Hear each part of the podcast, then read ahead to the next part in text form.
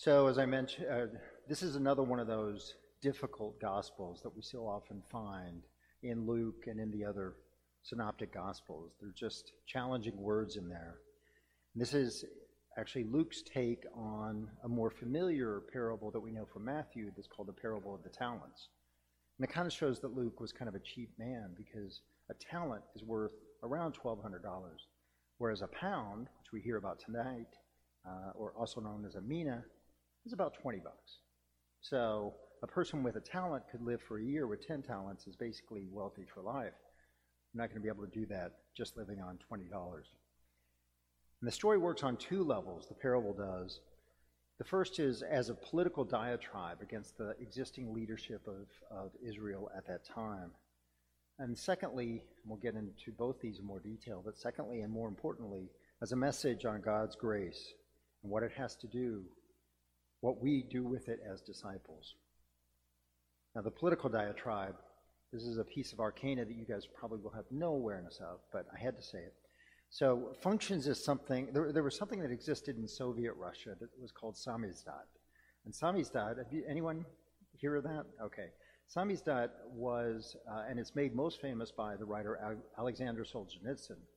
So, it is a way of taking and portraying the oppression and, uh, and the greed and all the evil that is going on within a political system in a almost novelistic way so that the people who know know but the, the writer and the reader if they're found with that piece of literature says no it's just a piece of literature. So and that's kind of how this is functioning because the, the listeners of, of uh, luke and the people of jesus time would be very clear that this was written about archelaus. Archelaus is the son of herod the great uh, he's kind of a petulant wannabe king. He, his father had been granted kingship uh, by uh, Antony. He wanted the same, so he goes to Rome with Augustus in front of Octavian and Augustus and um, is denied kingship. And part of the reason he's denied kingship is because some 50 uh, Samaritans and Jews and Palestinians went to say, This guy's a really bad leader. Don't make him a king. You can imagine he was not very happy with that.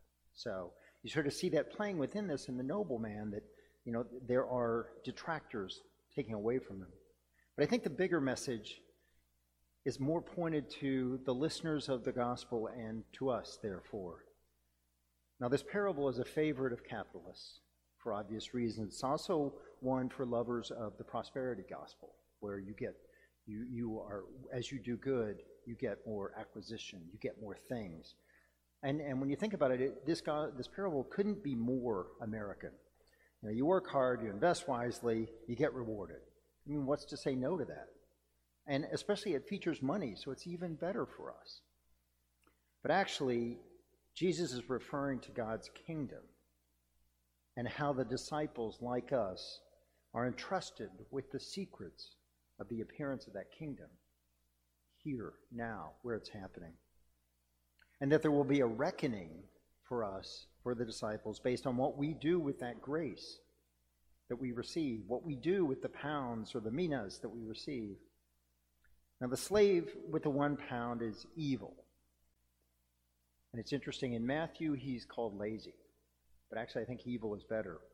Because he disobeyed, pointedly disobeyed the master, pointedly disobeyed the nobleman. His explicit instructions were do business with these until I come back. Did the slave do business? He buried it in a handkerchief in the ground. So there's no business in that. I mentioned that this is a difficult gospel, and, and it's difficult especially because we are meant to interpret the nobleman as Jesus and his going away to become king as his death resurrection, and then waiting for the second coming. So if Jesus is the main character in this, or that, that character, he's described as a harsh man that takes what you did not deposit and reap what you did not sow.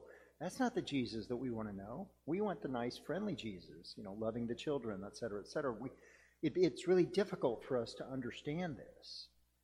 And the nobleman so much as says, as admits to it when he says, I'll use your words that you use to describe me to explain my justification, my judgment. You see, we are given God's grace. We're given secrets to the appearance of the kingdom.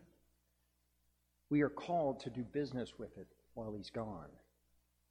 So what we can what can we do to make this this grace, these secrets of the kingdom increase or maybe be more apparent? I think we start with we see it appearing all around.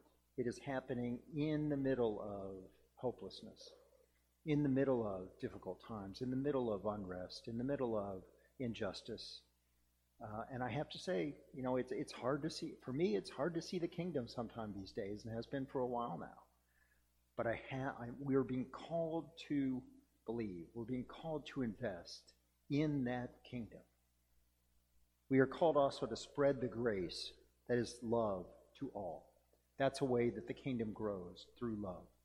Love, love everyone, love our neighbor, love our difficult neighbor. And then we are called finally to obey his commands, to love justice, to fight evil, and to love each other through everything. So it is a difficult gospel, but in the end, I think it's difficult because we don't necessarily want to hear what work we have to do. You know, it's easy to say, ours is a God of love and grace and redemption and renewal, and I genuinely, genuinely believe that. But it doesn't mean we don't have work to do. Not work to achieve salvation, work to be disciples, better disciples of Christ. So as we sit here tonight, remember in the Eucharist that we're about to receive in the ability to come together and worship, in the community that we share, that we're given a piece of the divine treasure. We just need to do business with it. Amen.